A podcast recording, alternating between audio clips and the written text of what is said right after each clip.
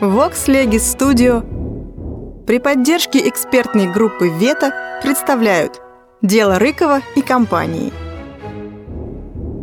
Судебный репортаж Антона Павловича Чехова читает Илья Павлович Жарский. Петербургская газета.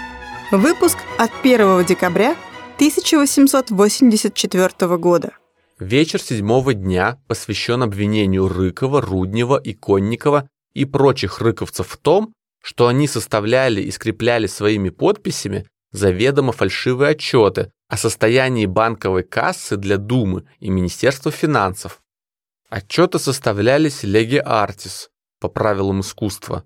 Но дело в том, что отчеты для Думы разнились во многом от Гросбуха, а отчеты для Министерства тянули из разной оперы и с Гросбухом, и с отчетами для Думы, и таким образом одна правда подносилась думцам, другая – министерству. Эта отчетная разноголосица подтверждается и сознанием подсудимых, и показаниями свидетелей.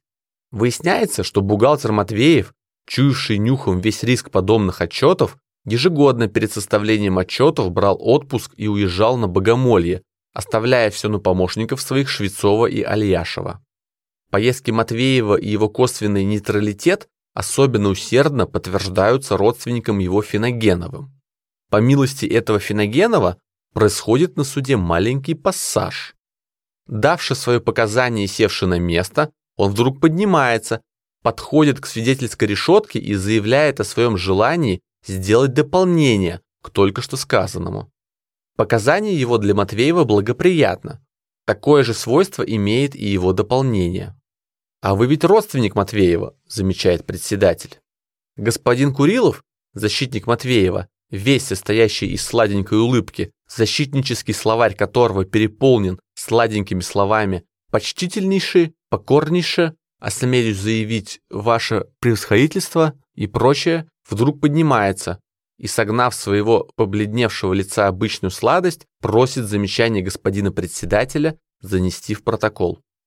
Перед концом заседания Рыков просит председателя о том, о чем просил вчера и третьего дня, о чем попросит завтра и послезавтра. Начать завтра заседание его, Рыкова, исповедью. Наступает утро восьмого дня. Рыков говорит то же самое, что говорил в продолжении всей истекшей недели и о чем не перестанет толковать в дни будущие. Исповедь его приелась и суду, и публике. Когда Рыков поднимается, чтобы завести свою машинку, его защитник господин Адарченко морщится. «Садитесь!» – оборачивается он к своему клиенту. «Слушайтесь председателя!» В составлении фальшивых отчетов и скреплении их подписью Рыков виновным себя признает. «Я в этом деле был преступен, но...» И после «но» следует та же исповедь с повторением, что говорю по совести, планы для отчетов я получал из Петербурга. А это, указывает на подсудимых, не счетчики, а только прикладчики. Засим новый пункт обвинения. Начиная с 1874 года, ежегодно перед тиражом первого и второго займа рыковцы делали постановление о продаже подставным лицам, Рудневым и Красноперцеву, выигрышных билетов. Немного же погодя, когда миновало время выигрышей и тиражей, делалось постановление об обратной покупке этих билетов. Делалось это ради фиктивных прибылей, которыми замазывались отчетные дыры. Рыков по этому пункту виновным себя признает и опять начинает исповедь. Кроме Рыкова, никто другой виновным себя не признает. Приказывался? Мы даже не понимаем-с. На долю того же дня выпадает и выпуск фиктивных вкладных билетов о покушении на сбытых. На сцены выступают новые герои, новые дела и новые театры действий.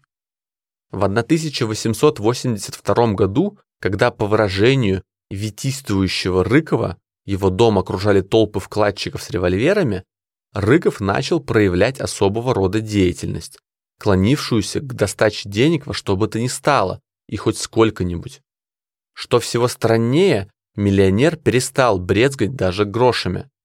Ему вдруг понадобились деньги, но не для удовлетворения толпы с револьверами, как он силится доказать, ибо сотни тысяч этой толпы не удовлетворишь, а для чего-то другого. Деятельность его по сбору крох так нервна и в ней столько хлопотливого спеха, что приходится подозревать в ней предчувствие черного дня и неизбежное с ним припрятывание. Он сдает в долгосрочную аренду свое имение в селе Нагайском, распродает в том же имении хлеба, сено, орудия и прочее. Он совершает две закладные на имение в Рязанском уезде, продает мужу своей сестры имение, находящееся в трех уездах. Но этих денег все-таки мало, и он старается изо всех сил продать, пока еще не поздно, фиктивные вкладные билеты своего банка. Рыков виновным себя признает, но полагает, что от описываемых операций банку убытка не было. Цель – толпа с револьверами. Все же остальные, которые участвовали в покушении на сбыт этих билетов, о фиктивности их ничего не знали и были только моим орудием. Но думали ли вы о тех, которые купят эти бланки? Утопающий хватается за соломинку, надеялся на субсидию. И опять исповедь. Обвиняемый Виноградов – землемер, маленький тощенький титулярный советник, ездивший в Витебск продавать билеты, виновным себя не признает.